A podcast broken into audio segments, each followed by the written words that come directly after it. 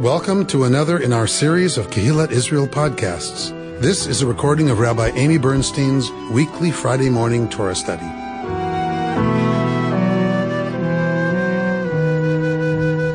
We have a double parsha this morning, Acharei Mot Kedoshim. So we're starting in Acharei Mot and going a little bit into Kedoshim because we're in the middle section.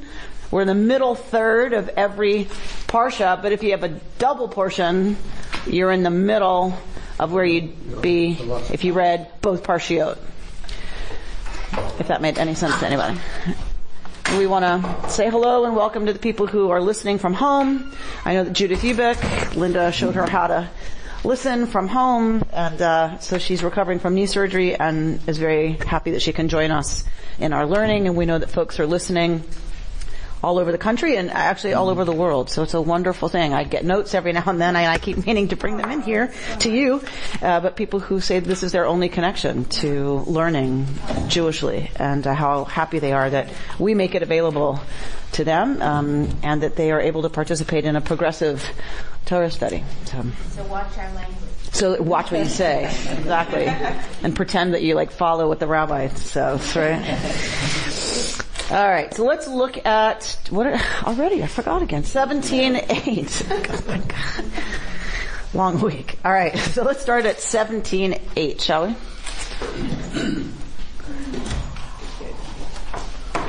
Someone buy a microphone. Yes.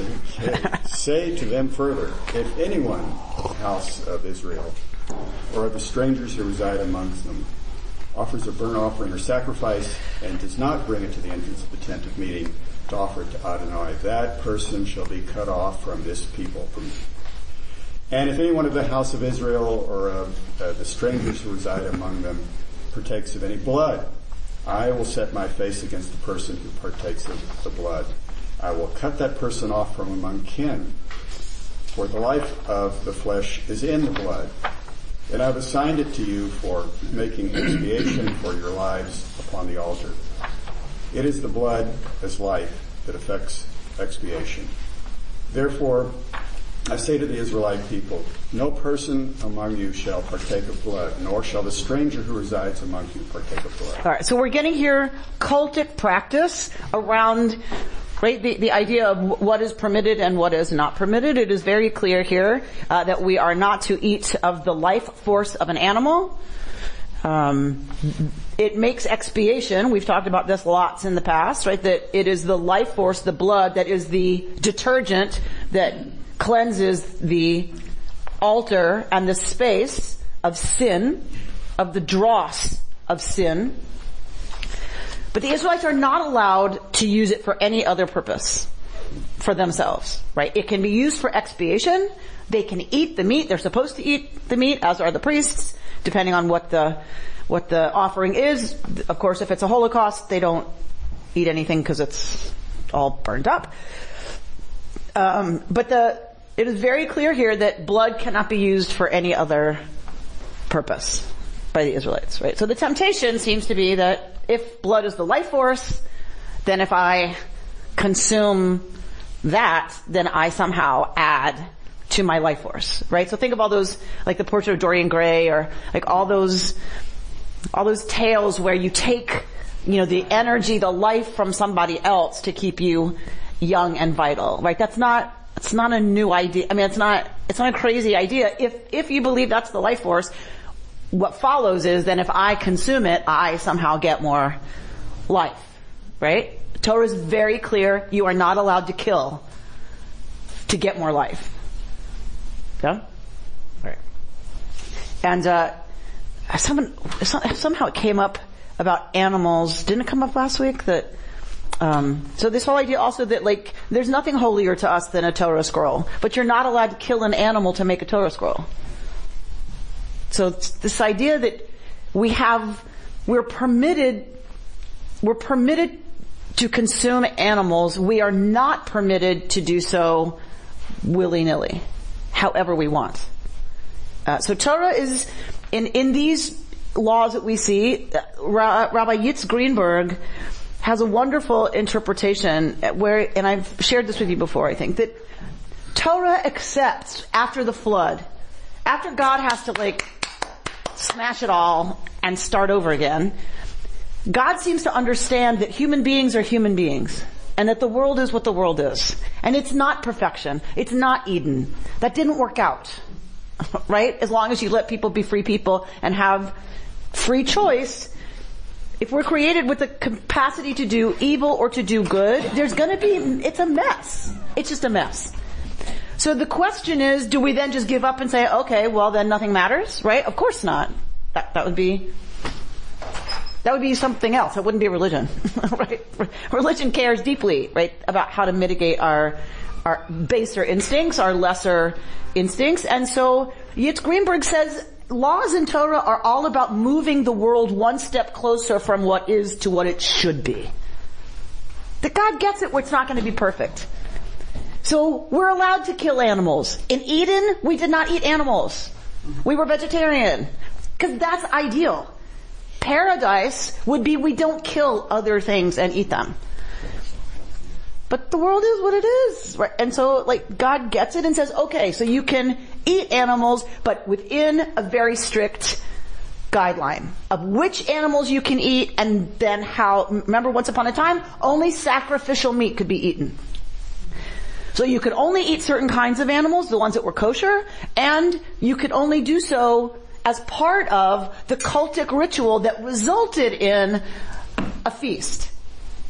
Once you kill an animal, you have to eat the whole thing, right? There was no refrigeration. You could do jerky, I suppose, right? But you, you ate the whole thing. A, a, a sheep is pretty big, right? That, think about how much meat that is, right? So the priest got some, but what the what the offerer of the sacrifice did was took it home and you ate. or you ate there in the sacred precinct, right? Depending on what, again, what the, what the offering was. So it's a meal with God. It's a meal with family. It's a meal together. So it's all about like he karev to draw close. We've talked about korban, right? The, the whole idea, the whole word korban sacrifice is about drawing close, to come close, to come karov. Right? So clearly we're getting lots of understanding here uh, from the priestly source about what that means and what that looks like. Let's go to chapter 18 because it doesn't stop with cultic practice. These laws that we get do not just cover cultic practice. And we're going to jump again, so get ready to jump again. 18.1? Uh, yeah, 18.1. Adonai spoke to Moses saying, Speak to the Israelite people and say to them, I, Adonai, am your God. You shall not copy the practices of the land of Egypt where you dwell, or the land of Canaan to which I am taking you. Nor shall you follow their laws. My rules alone shall you observe, and faithfully follow my laws. I, Adonai, am your God. You shall keep my laws and my rules, by the pursuit of which human beings shall live. I am Adonai. None of you men shall come near any one of his own flesh to uncover nakedness. Okay, so we're now getting, we're getting, okay, you must follow my laws. You are not to do what happens in the land of Egypt, right? You're gonna do, in Canaan, these laws. Cause you're gonna follow my ways, not what you've been exposed to other places. Whether or not these things happened in Egypt, we don't know. A great way to villainize your enemy is to say, well, you know what they do. Right? So we have no indication that, that this was like common practice in Egypt, but certainly it's being used as a way to, to separate what the Israelites are supposed to be now from the horrible decadence of that horrible place down there. Mitzrayim. Right? Alright, so we are to understand that those chukim, those laws are not just cultic, right? We're gonna get laws now about uncovering nakedness. What's uncovering nakedness about? Sexual relations. Sexual relations. So intimate relations, obviously, it goes right up there with eating meat or drinking blood. There's an appetite. You are permitted to have intercourse. You are to do so within boundaries. You can't just do it whenever you want with whomever you want. That is one of the ways that we stay a people, right, following in God's path. Alright, so here are some examples. Robert, seven, yeah. Uh, Your father's nakedness, that is the nakedness of your mother, you shall not uncover. She is your mother. You shall not uncover her nakedness. Okay, makes sense. Do not uncover the nakedness of your father's wife. It is the nakedness of your father. Sexuality belongs to men. All sexuality belongs to men. So, which women's sexuality he owns, you're offending him by having sex with the sexuality, by accessing the sexuality of the person whose sexuality he owns. Does that make sense? So the offense is not against your mother or your stepmother. It's the offense is against your father. Right. Okay. Not like the rape of Dinah. Right. That's right. That's right. The nakedness of your sister, your father's daughter, or your mother's, whether born into the household or outside, do not uncover their nakedness. So you can't have sex with your sister, whether half sister, regardless of which parent she's the half sister from. Whether it's the daughter of your father, the daughter of your mother, uh, this makes sense. Right? It's just if you're going to live together in a household, there's just some rules that, right? People just seem to get. Okay, go on. the nakedness of your son's daughter, or of your daughter's daughter, do not uncover their nakedness, for their nakedness is yours. Ah. Mmm. You're wondering, aren't you, if I'm going to go there? Go on. The nakedness of your father's wife, uh, uh, I'm sorry, your father's wife's daughter, who was born into your father's household. She is your sister. Do not uncover her nakedness. Alright, so this goes on for a while, which There's a lot of nakedness. there's a lot of Yeah. nakedness we're not There's a lot of supposed to filthiness. uncover, right? Because you're not supposed to. Which, it, it makes sense. A lot of these laws make sense because a lot of us, I mean, we still understand these to be normative practice, right? You don't sleep with your siblings, you don't sleep with your stepmother, it just, it's ew, right? Like, yuck. Like it, Yeah. it you, they're too close in relationship to you for them to be viable, right? Uh, intimate partners. Um, all right. So where do we want to go next? Well, it goes as far as your neighbor's wife. Yeah. Right, right. So we have the famous verse 22. Lest you should think I can't face it. Oh, yeah. Do not lie with a male as one lies with a woman. It is an abhorrence. So just it's right in the middle of all of these other no's about sexuality. I just want you to notice that, right? It's just in this list, right? It's not special in headlights and neon any more than eating swine. It's just one in a list of this is what you don't do. Who's it addressed to? The men. Men. Men. It's addressed to men. Do not lie. And actually the, the English is, the Hebrew is a much more nuanced, uh, thing. The, the et zachar lo tishkav, and with a male, you shall not lie the lyings of a woman. What is it technically saying here? That a man can't be seven. Correct. That a man shall not lie with another man the lyings of a woman. You shall not be receptive. You shall not be the receiver of sexual intercourse with a male. Because it is flipping the normal, and we'll put normal in quotes, the normal way of doing things. You're not supposed to, like put yourself in the position of a subordinate when you are The the, male, the dominant male. Any significance to the word abhorrence as opposed We've seen it before. To'eva. so we've seen this in lots of other uh, situations, and it's right up there with abomination. Yeah, I, I'm just sort of curious as what why they use these. If this is precluded, why not just say? Abhorrence sounds milder than Abomination. right. You know, they're, they're both categories of, and I want to be careful how I say this, um, they are, okay. In Deuteronomy we get it a lot. We get abhorrence a lot. More than we see it here. It's pretty much like abomination. And I want to be careful how I say this because usually I say it the opposite way, which is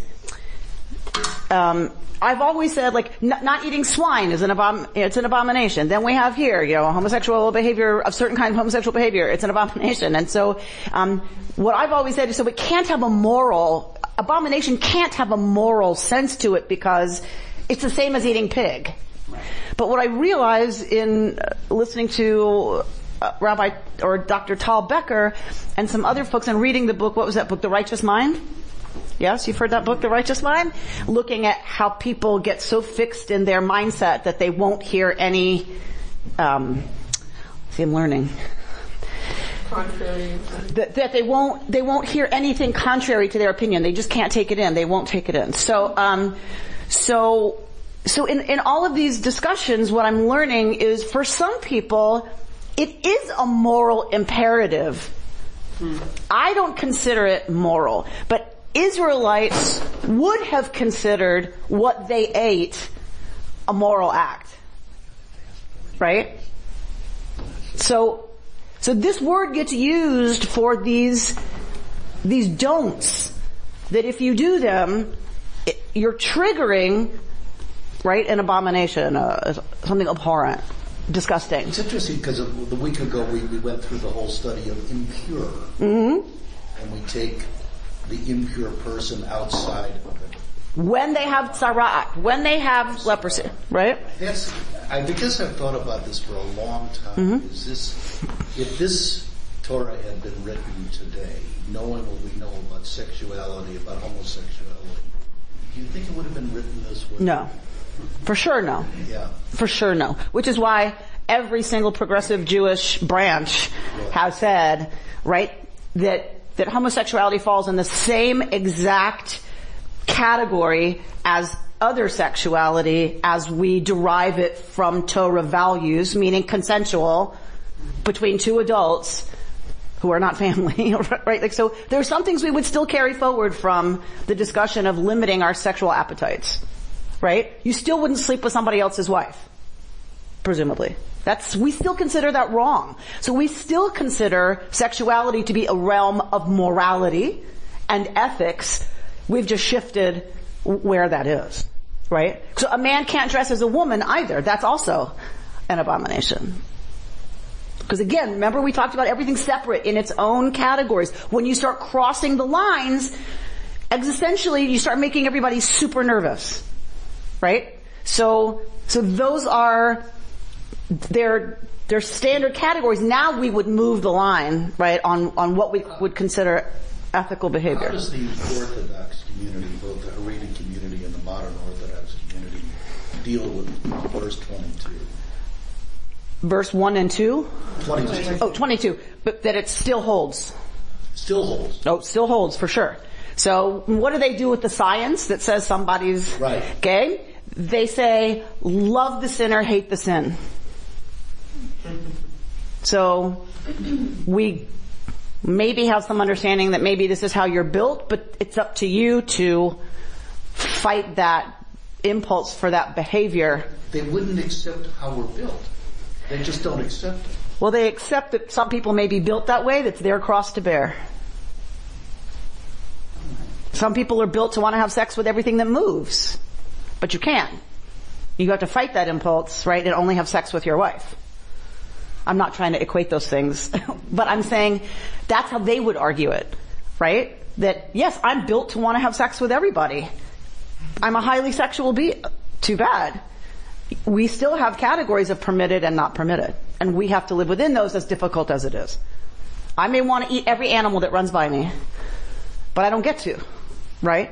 I only get to eat the kosher ones, and if you're talking about a certain system, I only can eat sacrificial meat. Our appetites can be what they are. We're, we're built how we're built, but we have to then live within those appetites ethically, right? So I'm not saying I, I agree with, I actually agree with that argument, but we just disagree on where to put the line, right? But you'd accept the science. You accept the science today. Mm-hmm. Yeah, I think they they might even too, but they say you can't you can't. Torah says you can't do it. So how, however you're built, I'm sorry, but you can't you can't live like that. You're not allowed to. I mean, we you know if we really wanted to have the conversation for us of where do we get challenged, right? Because I'm not challenged on any.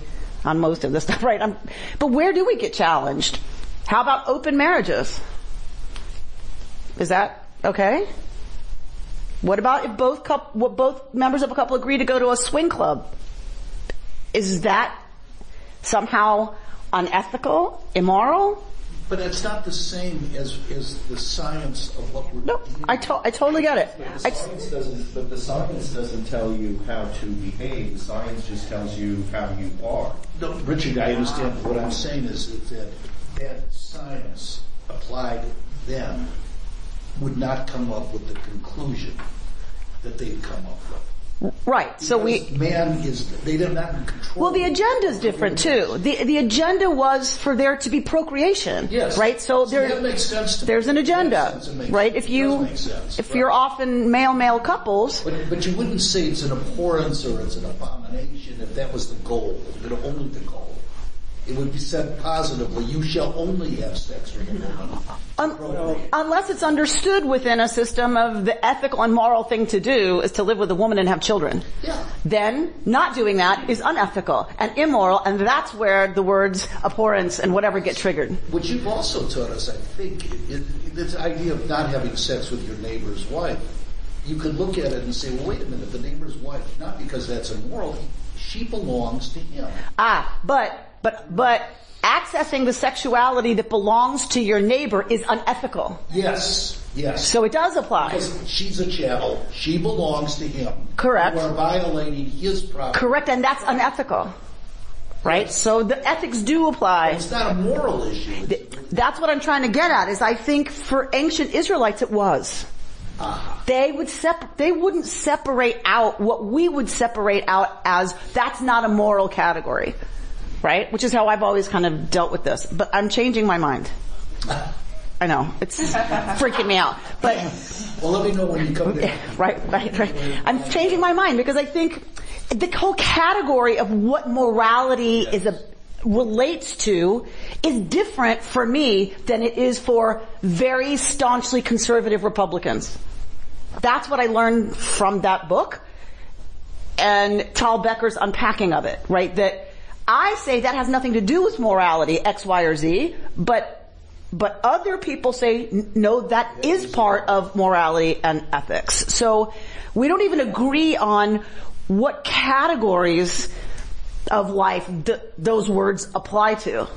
When I could, once I got that, I'm like, that's why I feel like I'm beating my head against a wall when I have an argument with some of these people. Not that I like to have an argument with them because I get crazy, right? I'm not good at that. But that's what's making me, I realize that's what's making me crazy. We're start, we're, we don't even, we're starting from two different perspectives when we even use the word ethical. Or more, or we, we may not even be using those words, but that's what's underlying the, the argument, right? Is, abortion's a good example, right? For me, that is about a woman's right to control her reproduction, which we have always done. Do you want it to be infanticide? Or do you want it to be an abortion at six weeks, right? So we've always controlled our reproduction on some level. But so how are we going to do that? That is not the conversation for anti-choice people. For them, it is an ethical and moral wrong that is right up here with, Right, right? Abomination. right. I, and then I get crazy, right? Because it's like we're having two different conversations based on different criteria. The different definitions of ethics. Yes. So that's where, I mean, and, and it's not like I didn't ever get it before that killing was unethical. It's, it's, it's not that I hadn't thought about it, but, but I'm not arguing from that side, right? I'm not, I'm not arguing so much from the moral ethical perspective as I am a woman has a right to control her, right? So we're starting from, like, the criteria we use to even have the argument are different. The categories are, and once I got that, that's why this book, The Righteous Mind, was like so great. Is because it's like, that's why you can't have the conversation with some people. You're starting from different categories of understanding, and I'm not explaining this very well. Um, but it's, Yeah. then I understood that we, it's not about facts. This is not about persuading somebody. This is about worldview that starts at a really different place. And then, so then I can just go, okay, I get it. You connect this to morality and religion, or in, in this and this way. I get it. Okay? There's, there's no use in having the conversation because I don't start there. Sorry. Right? If it starts with, well, God has commanded, okay, we're done. We're done because it's the same kind of thing. Like, what's, what's the point? Nuh-uh. like, that's my articulate response to you. Nuh-uh. Like, that's not what she said to me, right? So, God said, okay, once you go there, No. the, Conversation. the conversation's over, right? So, because there's no point. No, you're not starting. Right. Alright, so, cause when I get to heaven, oh, okay, well, I, I don't know what to even say to that, right? There's, okay. Um, yes. Um, Madeleine Albright, who wrote a new book, has been on a lot of talk shows, and she advocates listening to Fox News and all those right wings so we understand, not that we're ever going to agree, but at least you have some appreciation of what the other side is thinking. Not that it's going to help you necessarily, but we should, we're all in our little silo and we have no clue about Right. the rest of the world. And the only thing we listen to are the things that affirm our worldview and our way of seeing things, and so they are idiots. They are like uninformed. They are fill in the blank. Because I've got all this data to support my argument. How can they be so stupid as to not note right? Or pay attention to? Yes. Do I pay attention to Fox News' arguments? No. Right? Because I throw things at the television and then I Judy know, gets mad that but like I'm gonna break the, advocating. I mean, and I know, I know, and it's it's really important. If nothing else, again, if we go back to this, you know, this mind-opening thing for me about the the righteous mind, it's like because part of it is understanding how they think. It isn't just what their arguments are. It's what's the starting place that they start from, and then where are they looking for data to support that so it's kind of about understanding where people are starting from. That's really important because it's helpful to know that. I just, I just need somebody to tell me because I can't, I can't watch this. I just want to. Uh, sorry, go, back here. Go ahead. Is, is it fair to say then that we're, you're starting from two different platforms with core values? Yes. What I'm saying is, if you believe that a woman has a right, that's a certain value system, and then there's a dis- different value system. So when you're looking to where, where is the shared value? Is there a shared value? Correct. Is there a place we can even connect? Right. And have the conversation. But if you're starting from that core, You're never gonna. you are going to put the television. Correct. Right? Because we just, because we can't, it's core, it's central to who we are. I would have to. And to, that's why we have such division right now. It's true. The But- core values are yes. so But the point is, can we stop arguing about the core values and start talking about what do we have in common? Can we all agree that we believe children should have enough to eat? Right. Because when I hear on the news that there is zero value, who was that politician recently in California? Oh, there is zero value in giving hungry children food. Okay. I'm sorry. Like, if, if we can't start at hungry kids should be fed, we have bigger problems than our core values.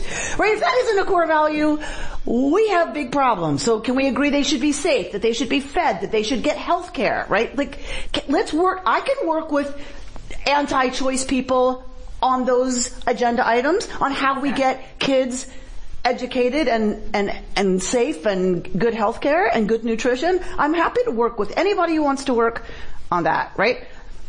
How many of them want to work on it? They'd rather have signs and like signs. go yell and go shry about, right, you know, the unborn. person is anti-choice. Oh, I'm sure you is. Yeah. Oh, they just care until they're born About and then like, themselves. whatever. right? Then we have to pay for them. Forget that. I don't have to pay for them. I just want to make sure I understand. If I'm having a conversation with a Orthodox friend, and we talk about the commandment about not having sex with your neighbor's wife, does he start from the viewpoint that she belongs to the neighbor, and you're stealing the property No. No, I think it's evolved to be in the Orthodox? I'm not, Yeah, it, it's evolved in the Orthodox world to be, it, it's an immoral Yeah. crossing of a boundary that, you know, that they have an exclusive relationship. I have an exclusive relationship with my partner, my wife, and, and we shouldn't, Even the it's, Orthodox then have evolved in, in many of these. yes. Now, now, to be fair, completely fair, um, the ketubah Ah. Is the document whereby he acquires her. He gives her a ring and says, Harei at mekudeshet li. Behold, you are set aside for me. She does not give him a ring and say the same thing. He is not set aside for her in the same way. He acquires her. So, Isn't it more of a custom though? for, for a lot of Jews, I think it's just a custom and they don't even get exactly what it means. Um, but, but, but in some hardcore circles, I think there is, it still smacks of, you know what I mean, that he has acquired the rights to her sexuality and nobody else has those rights, right? I And remember sitting through a lecture by uh, that modern Orthodox rabbi, terrific in Century City, about this issue about homosexuality. And we were talking exactly about this, and I asked him he would say to a congregant who was gay about sin, about this. He would start, he really, almost tears came to his eyes. He said, I have to say, it is, a sin. Right. So, um, you know, there's a there's a fabulous documentary. Um, what's it called? Stop, young one over there laughing. Uh, not behind you. Um, so, uh, trembling before God. Yeah. So, you know, it's a, if you want an in-depth kind of look at the issue from an Orthodox perspective, it's, it's a great documentary, Trembling Before God. Yeah, I would like to change a couple of the words. The value that God told me and the value that the woman has the right, but those are not values, those are truths, so they're non-arguable. And I think Right. when we use values, we can change our values, but we can't change Our understanding of the truth. Emes, right, they say in Yiddish. Emes, like there's some things that are emes, that you're speaking truth, right, and, and it's true. We, we start from, if we start from a different understanding of truth, Right. there's really not a lot of places to go with some of that. We would argue that it's not a truth that a woman has the right to choose. Not your right. absolutely. So what, what George, I think, is saying is, if we left the, the language of morality and went to the language of truth, if I understand that to be a truth, th- then there's, there's no conversation with someone who says, no, it isn't. It's not your right. There, I think what he's saying is if we just use language that's a little stronger, it helps us understand why we can't get past, why we can't hear each other. Right? And why, why we don't influence each other more in conversations. Because we're starting from truths that are absolute to us. Fundamental, um, someone said it back here, fundamental to who we are. Right? And that something would have to fundamentally change about who I am to be able to be open to the opposite truth. right? And that, and generally that doesn't happen. Alright, is there a hand? No. Okay. So let's, I want to push on because I want to get to, uh, 19. I spoke to Moses, saying, Speak to the whole Israelite community and say to them, You shall be holy, for I, your God, Adonai, am holy. Okay, let's start there. Kedoshim tihyu. Alright? So, this is right in with all of these other laws and stuff. So Kedoshim tihyu is saying what?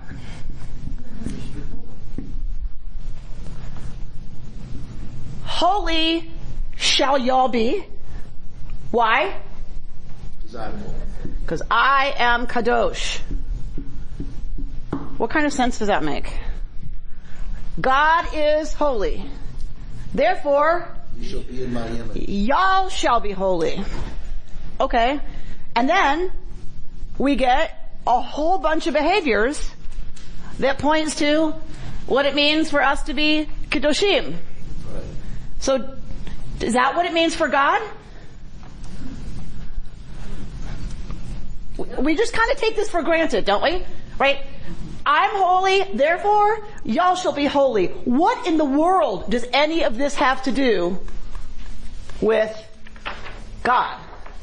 I have made you in my image. You shall do what I do. But they don't, the Bible- What do I do that has to do, let's read what it is. What is it? You shall each revere your mother and father and keep my Shabbat. I am God. Do not turn to idols to make molten gods for yourselves. I am Adonai your God. when you sacrifice an offering of well-being, blah, blah, blah, blah, blah, blah, blah. Go to nine. When you reap the harvest of your land, you shall not reap all the way to the edges of your field or gather the gleanings of your harvest. You shall not pick your vineyard bare or gather the fallen fruit of your vineyard. You shall leave them for the poor and the stranger. I am Adonai your God. Do not steal. I am Adonai. This is what it means to be kadosh. What does this have to do with God? Because God doesn't steal? Because God doesn't reap all the way to the edges of God's field? How does, how does this tie to God is kadosh? Do you see where I'm going? Do you see why this is a problem t- for me this year? Usually it isn't. Well, isn't it part, isn't part of the answer in the fact that, um, it's, you, you shall be holy? I mean, shall is often, uh, it's, it's not just, it's in, on one hand, it's an imperative, but on the other, other hand, it's also a future state. It's not a current state, it's a future state. You shall, you shall be holy. So we If could- you do right. If you do, it's sort of like I, I am holiness. I, like I am holy It- capital H, right? And you shall be holy if you do these things. So, I God, So it's not a commandment, Richard. eh, no, No, no, no. Like, it's a, well, it's a prescription. so I God am, God is not saying you must do this. He's saying if you want to be Well, in holy. order to do this, alright, so I got, what I hear you say, I got am already holy because that's who I am. I am, I am holiness defined. right. You want to look at holiness, go to the encyclopedia, you will see. God there. You'll see a picture of me there, right? So I am holiness, but y'all are only holy in potentia. Mm-hmm. Right. Y'all aren't holy unless and until you do these things or don't do these things. So holiness for human beings, so beautifully stated. So holy for God is a state of being. It's stative, right? Uh, For human beings, it is based on behavior. A very important distinction. We are only holy in potential. That is different from, I am created in the image of God, therefore, there's no therefore to holy. Or you could say, I'm created in the image of God, therefore I have the capacity to become kadosh. Through my choices and my behavior. Yes?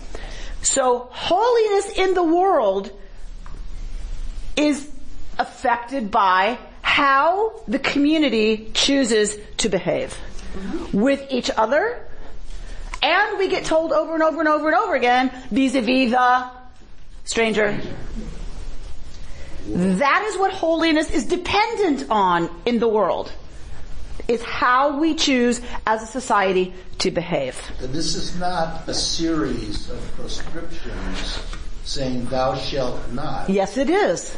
Well, but if I choose not to, my only cost is not to be holy in the image of God according to this interpretation. I may choose not to be. I'm just having a good time. Mm-hmm. That guy on the other end of the table, he's cute. I, I'm going with him. Right? And I realize I won't be holy. So what? Okay. Okay, so that that's fine, no but but someone who ignores well, yes, there is a consequence. What's the consequence, y'all? You've been studying with me. You'll be cut off from your kin. What's the other consequence? And we get told it very clearly. You will be spewed out of the land because you will contaminate the land and it will spew you out. And what does that look like in the ancient Near East? Not good. What does not good look like? Out in the desert on your, you're danger. You are conquered, your wives and children are carried off as slaves, and you're slaughtered. That's the consequence. But it's not, it's not tied in here. What, It's 100% tied in here. We just read that. 100% it's here. And it will say, do not do what they did. That's why I'm tossing them out. The Canaanites before you. And if you don't do this, you are going to be tossed out of the land. You, you can't earn staying there. You need to read Kedoshim entirely separately from 18. Because this seems to, if you follow Richard's idea or you, the way you describe it, it's a matter of choice. But it's not really. I mean, there are consequences to bad behavior, but not here. Yes. This is, but this is we're, we're just we're just replaying a different version of the four questions. We just went through Seder's where you have the four questions and you have the child who asks, "What does what do these rules mean to you?" Right, and not to me. And then and and and and uh, and, and it's and it's and the, and the answer, as I recall, is basically you know because you're so concerned about you know you're not concerned about community, so you know we're you know we're done with you. Right. So and so the so the saying that you know you you do have the you do have the option you do have the option to not follow these rules, but it's more than simply uh, you're not on the track to get holy. You're also on the track to get booted out of. The I will read verse 22 from Parshat Kedoshim. You shall faithfully observe all my laws and all my regulations, lest the land to which I bring you to settle in spew you out. You shall not follow the practices of the nation that I am driving out before you. For it is because they did all these things that I abhorred them and said to you, you shall possess their land, for I will give it to you to possess a land flowing with milk and honey. I, the Lord, am your God who has set you apart from other peoples. You, you earn staying in this new land by being Am Kadosh. If you are not going to be an Am Kadosh, the exact same thing is going to happen to you that's happening to them. Is that what you want? Now, the choice to believe that is on every one of us, right? But anymore, I, and I have notes that tell me, see Al Gore, page 12 through 13. Do you think I could find the flippin' book that it's from? No. But but I did find um, another quote by Al Gore. I went and looked up some quotes by Al Gore because because I think what this is saying to us is it's not even a choice anymore. I mean, it's still a choice. We can still use straws. We can still, right? We can still have plastic bags at the grocery store. We we have that choice. We absolutely do. I'm not arguing it's not a choice. But what Torah is saying is if you don't pay attention to the impact of your behavior, you are going to poison the land and it will kill you. Never has it been more true that if we don't start seeing ourselves as Am Kadosh, and I'm talking now humanity. I'm not even talking just the Jewish people. If we, but I mean, for us as Jews, it matters what we do as Jews. But I mean, for if the world doesn't start seeing itself as Am Kadosh and having certain responsibilities and consequences for the choices that we make, we're done. But here's the thing, we just won't be toast and done.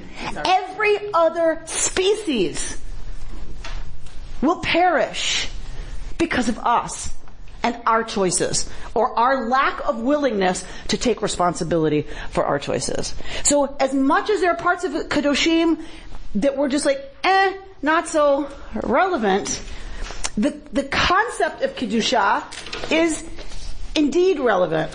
And the whole idea of the holiness code, which is what we're in now, I've told you the sources, yes? What are the sources for the Bible? The priests, Yep. the judges. No, priests, king, kings. No. No. Je- um, Jez- J, E, P, and D. The Yahwist, the Elohist, the priestly source, and the Deuteronomist. They start talking about another one these days. H. holiness code. H being the author of the Holiness Code. The school of authorship that is responsible for the Holiness Code. Because talk to me about holiness when we start looking at the Mishkan. When we're looking at the tabernacle, talk to me about holiness. It's hard, isn't it? Yeah. Not so easy. Is it about the edges of your field? No, it's about who. What's Kedusha in the tabernacle? What's holiness in the tabernacle, right? It's a force. It's an energy. Right? Kedusha can't be where there's sin. That's why we have ritual detergent that's blood of the animals to cleanse it. Because Kedusha can't be there. God is Kedusha. Okay, it's stative. That which is Kadosh, that which is set aside, is now Kadosh. It's now set apart, right? There's no word for holy in Hebrew. So it's set apart, it's set aside. Okay, so the priests are set aside. Kadosh Ladonai is on Aaron's head. Kadosh Ladonai. Set apart for God. The utensils are set apart now. You can't use them for cooking. They can only be used for cooking sacrificial meat on the altar. Okay, so you got, you've got the idea that they are set apart, they are set aside, and that's it.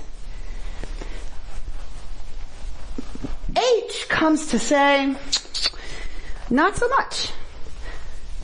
It's more than something's status being set aside. It is about choice and about how we behave. We affect holiness in ourselves and therefore in the world. So even though they're put together, these are two different strands of priestly thought. Who are the priests getting this from? So, so it's almost. Are they just evolving on their own? No. Uh-uh. So th- this is almost, although it's several hundred years earlier, just as just as um, Joel was challenged to ex- expound on the entire Torah while standing on one leg, and he gives the same, you know, that which is hateful to you, do not do to others. Mm-hmm. The holiness code is almost like, you know, if there was an author of the holiness code, it's almost as if somebody had decided to write a cliff notes for what the Torah is all about because it all comes because it all comes down to this. It all comes down to what our choices and behaviors are. Or, or there's an evolution mm-hmm. and a rebellion against the system that said, all I have to do, me, priest, is show up and mitigate Kedusha, because that's my job, and nothing else matters. It doesn't matter how I behave. It doesn't matter that I'm corrupt. It doesn't matter, right? So then Isaiah would be firmly within the uh, holiness. So, we get people like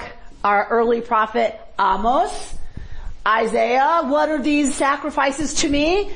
When you're How's it go? What, when you're, right? And when you're, you're allowing people to stay poor, right? You're taking their cloak and pledge and keeping it, like you're, unfetter the chains of the poor, right? I don't need your stupid sacrifices, right? That's Isaiah. That's Amos. Uh, Amos is pushed, the early prophets are pushing against the priesthood.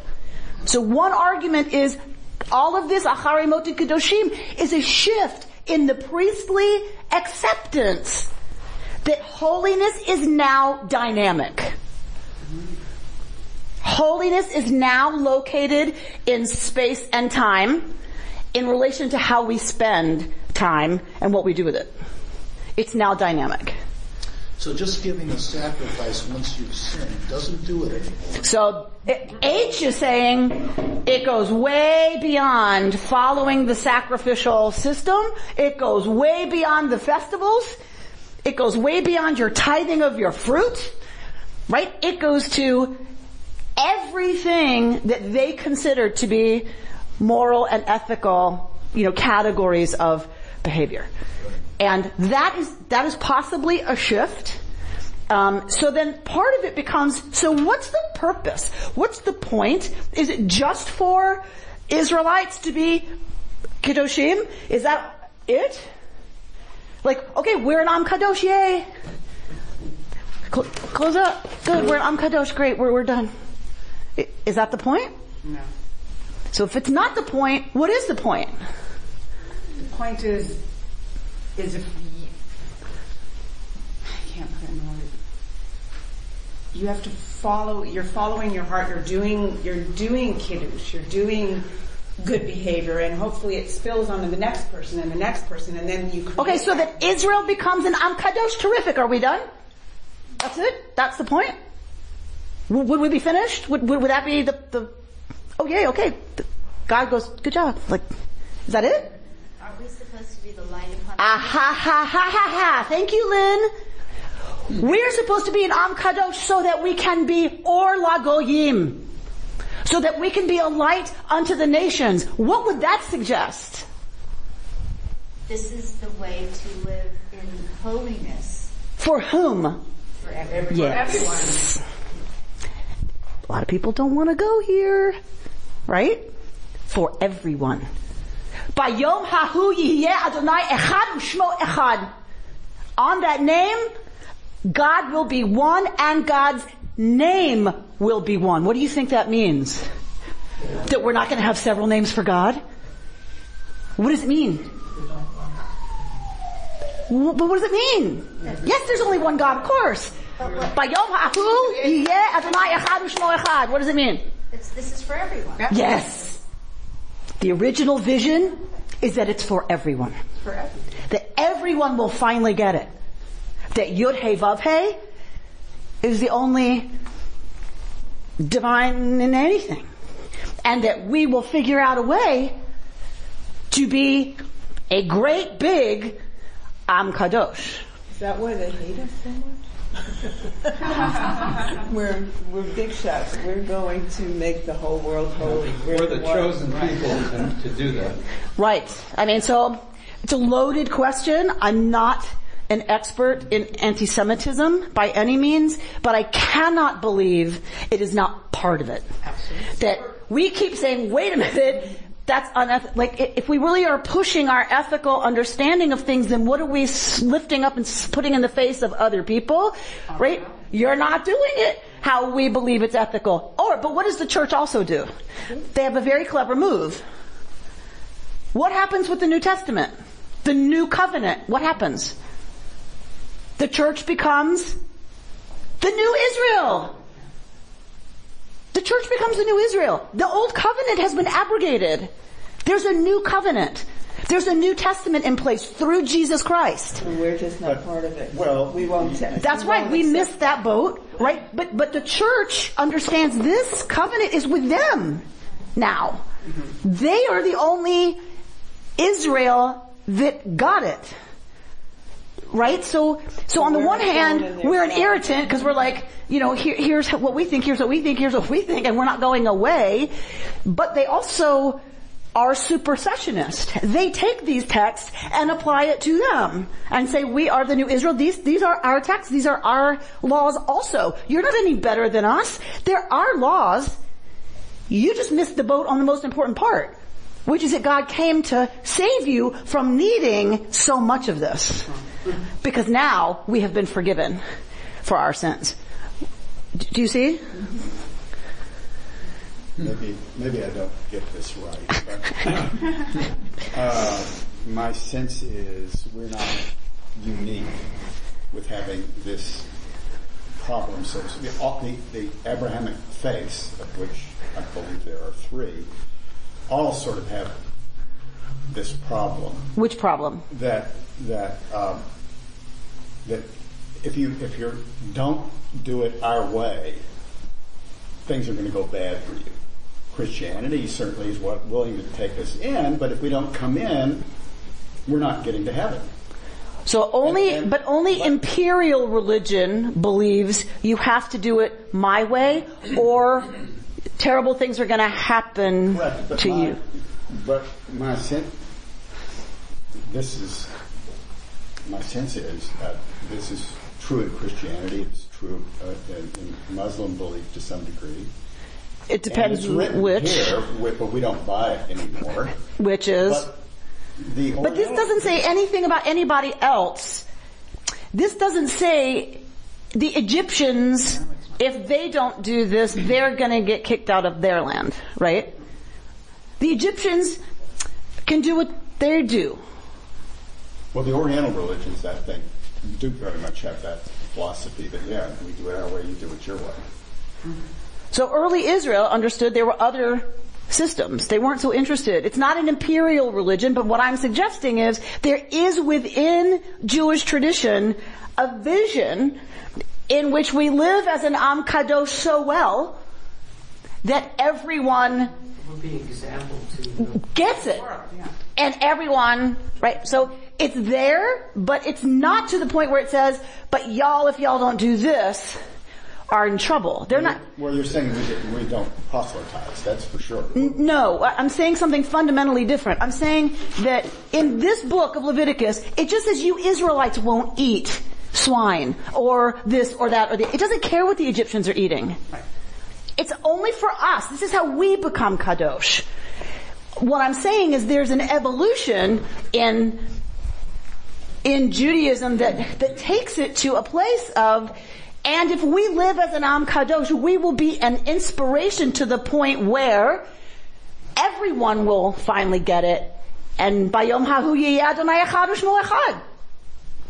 Well, I think to Bob's point, I think the difference between Judaism and the other Abrahamic faiths and then the Eastern faiths or non-Abrahamic faiths in general is that what the Holiness Code points to is a, a teleological argument that, that there's a that there is a purpose in all this, and that's sort of the perfection of the world.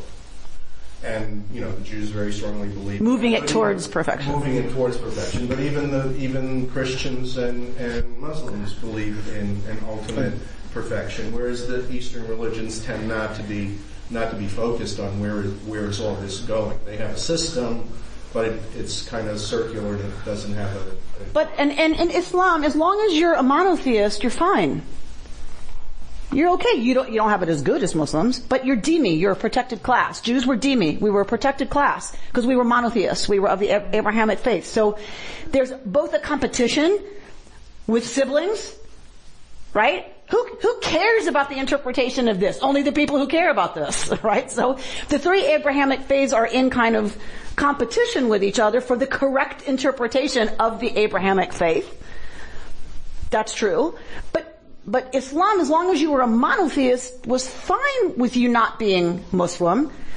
It's only Christianity that was the supersessionist imperial religion that said the way we believe is the only way to believe. It is the only path to the divine. And if you don't go our path, you are not in relationship to the divine. Or not, or not, you're not in correct relationship to the divine, right? And so that's what we, that's why we call it an imperialist religion. It's not just true for me, it's true for everybody. That is a, that's distinct from either Judaism or Islam. Um, yes. This whole morning has been extremely thought-provoking for me. Oh, good. And my last thought-provoking I'm thinking about being a light upon the nation, that we've accepted these ethical holy codes, and then I think about contemporary, the UN, and all of the condemnation on Israel, and what's going on in the rest of the world, and human rights violations are so much worse. But why is it focused on Israel? Could it be that we hold ourselves out to live by these holy codes? The Rohingya don't. What happened in Darfur, they didn't. What's going on in Syria, Assad never said, uh, you know, what we are, our nation is to be a light upon the nations. But maybe subconsciously the world is looking at Israel if you're the light upon the nations, look how you're doing this, look how you're doing that, and henceforth the condemnation. Right. So you think you're all that. Right. Well, let's hold up your standards and let's see how well you do by them, Jews. Mm-hmm.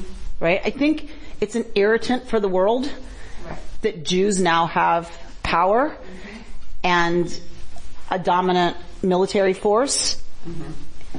And I think it's a danger to the Jewish people that we are a dominant force and have a dominant army. And I don't say that outside this room. I say it very carefully. And I say, oh yeah, the microphone. Um, I just had this conversation with somebody and I'm, I'm very, I'm deeply concerned for the soul of the Jewish people. I'm deeply concerned what it means to be in that neighborhood and have to have the military that we have and have to make the choices that we have to make. We have been able to call ourselves right? Or lagoyim, and a light, and it's a light unto the nations, not on them. Meaning, unto them means we're showing you the path. that you're supposed to follow, right? So it's been very easy to do that when we've been a marginalized remnant people with no power. Like for the last a 2,000 For the last 2,000 years. It's, it's, it's been very easy for us. We've been the victim. We have suffered. Nobody knows from suffering like the Jewish people, right? And I'm not being smart about that. I, it's true. It's also allowed us a certain kind of integrity because we didn't have another option. And I'm deeply concerned about what it means now that we have certain op- right? That we are in our sovereign nation. Jews are, for now, the majority, and we have the biggest tanks and the biggest guns. I'm very concerned for us as a people. And then you look at it, we see the disconnect with the millennials and mm-hmm. the generation sitting in this room, except for our, our young person here. We still have that history of being the victims Yes. and coming Yes. through the Holocaust Yes. and the Six Day War and but the millennials. So you take somebody who's been bullied and beat up and kicked in the teeth, and you give them a big gun. I'm worried. I'm worried for us, right? The, the reaction around the Israel conversation is so much about PTSD, right? It is so much about the trauma of the Jewish people that we talked earlier about. You can't get past fundamental truths, and you wonder why you're you're crazy trying to have a conversation because there's nowhere to go past. They're trying to kill us. They're always going to try to kill us. We are in existential danger. Once you start there with that's the truth, where's there to go? Right? I don't start there. I start with we have the biggest guns in the region. We are not at the edge of destruction. We're not. And until we get that and figure out what to do with that power and how to hold, I mean, I'm not an Israeli, so I, I can't speak for them, but until, you know, the, the, then the young people are going to look at Israel and say, you keep telling me this is your standard. So then I look at Palestinians and their lives and the humiliations they have to go through at checkpoints. But guess what? If you start at the truth, they're trying to kill us. I don't care what humiliation they go through at the checkpoint. They're not going to come through with a bomb. Not on my watch. And you just, you start from this place where there's no, there's very little ability to have a conversation. And I'm very concerned about that. Because if we're not having that conversation, what kind of a nation are we building? Wh- wh- Right? And I talk to Israelis about this all the time. They're deeply conflicted too. They're really conflicted. And because it's a horrible reality, it's a horrible situation. I get it, but they, you know, I I deeply care about that project. you know, and it's the greatest project of the Jewish people in the last 2,000 years is the rebuilding of the state of Israel. And, and I, and I'm not saying she doesn't try to live into these values, but I, I, I just wonder about that starting place, you know, uh, of a different truth than one that allows for even more commitment to doing it different than how it's happening right now.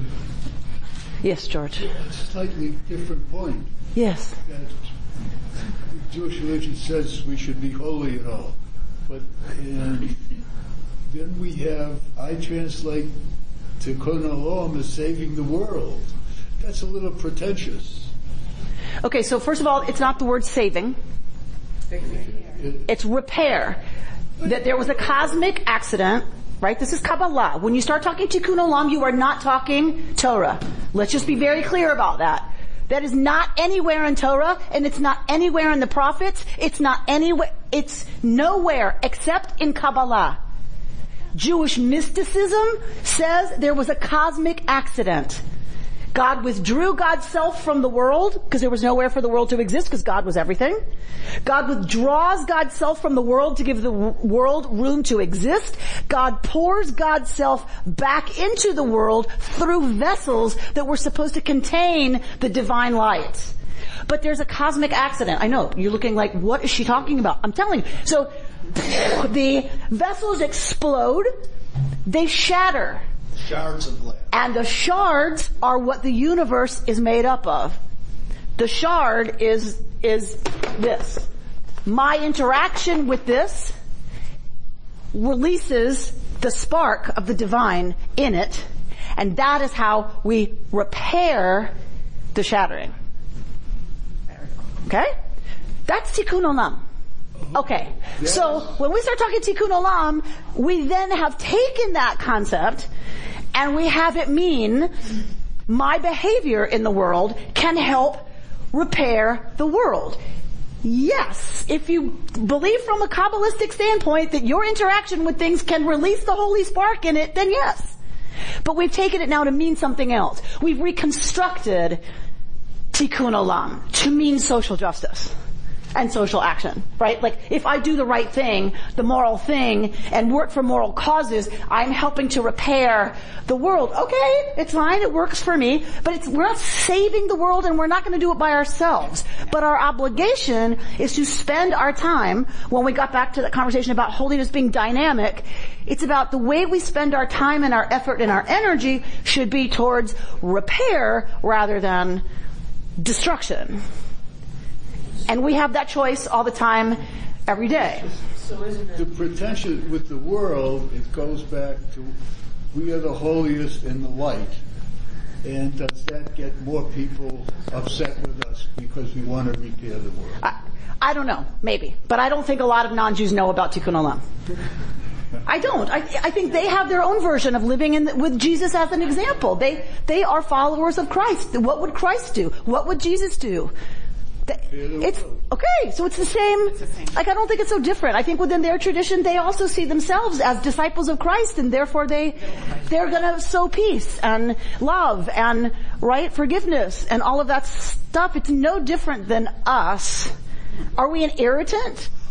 We have been clearly, right? There's. I'm saying that that, that the pretension of repair the world is a creates more of an error. Okay, all I would say is I don't think non-Jews know anything about Tikkun Olam. That, that, that, we think we're the chosen people, for sure they know that. Yes. I don't think they have a clue that we think we're about Tikkun Olam. I really don't. No, I was going to say that, that Tikkun Olam is just another way of being an example of how to take care of the earth and take care of people and, and so forth. That it's not a whole lot different from we were talking about earlier, just a different um, side of the coin. We've now ch- we've chosen to conflate tikkun olam and holiness and you know all that stuff. Hundred percent. Like we we as the people have tumbled all of those terms into one container for sure. Or a modern way of progressive or um, reconstructionist. But I mean, okay. no, it, but a, but a, a, a current way of taking what was and using it at this point in time. As opposed to doing everything by the book. Ah. So, right, that's our Yes, that's our work. What, what from this book, the only thing I would add is what from this book are we carrying forward? And what from this book are we reconstructing? That's right? I'm saying we're yes. reconstructing from Absolutely. So I just want to close with this, um, so we've seen, I guess what I'm trying to say is this year what's, what's lifted up for me is that we keep talking about Kadosh as being set aside, set apart. And an Am Kadosh is an Am, a nation, a people that is set aside, is unique. But that that was not the ultimate purpose, right? So I just want to, and, and I, I didn't come up with it myself, obviously. Um, I, I, was looking at um, Levine's commentary from the JPS series, and there's an excursus in the. There's a lot of excursies in the back of the book, but excursus six is biblical concepts of holiness. So I was digging in a little. I don't know why I was really wanting to dig into this notion of kadosh. So he closes his excursus with this. Despite many differences between Israelite monotheism and the other religions of the ancient Near East, the processes through which holiness was attributed to persons, places, objects, and special times did not differ fundamentally. Through ritual, prayer, and formal declaration, sanctification took effect.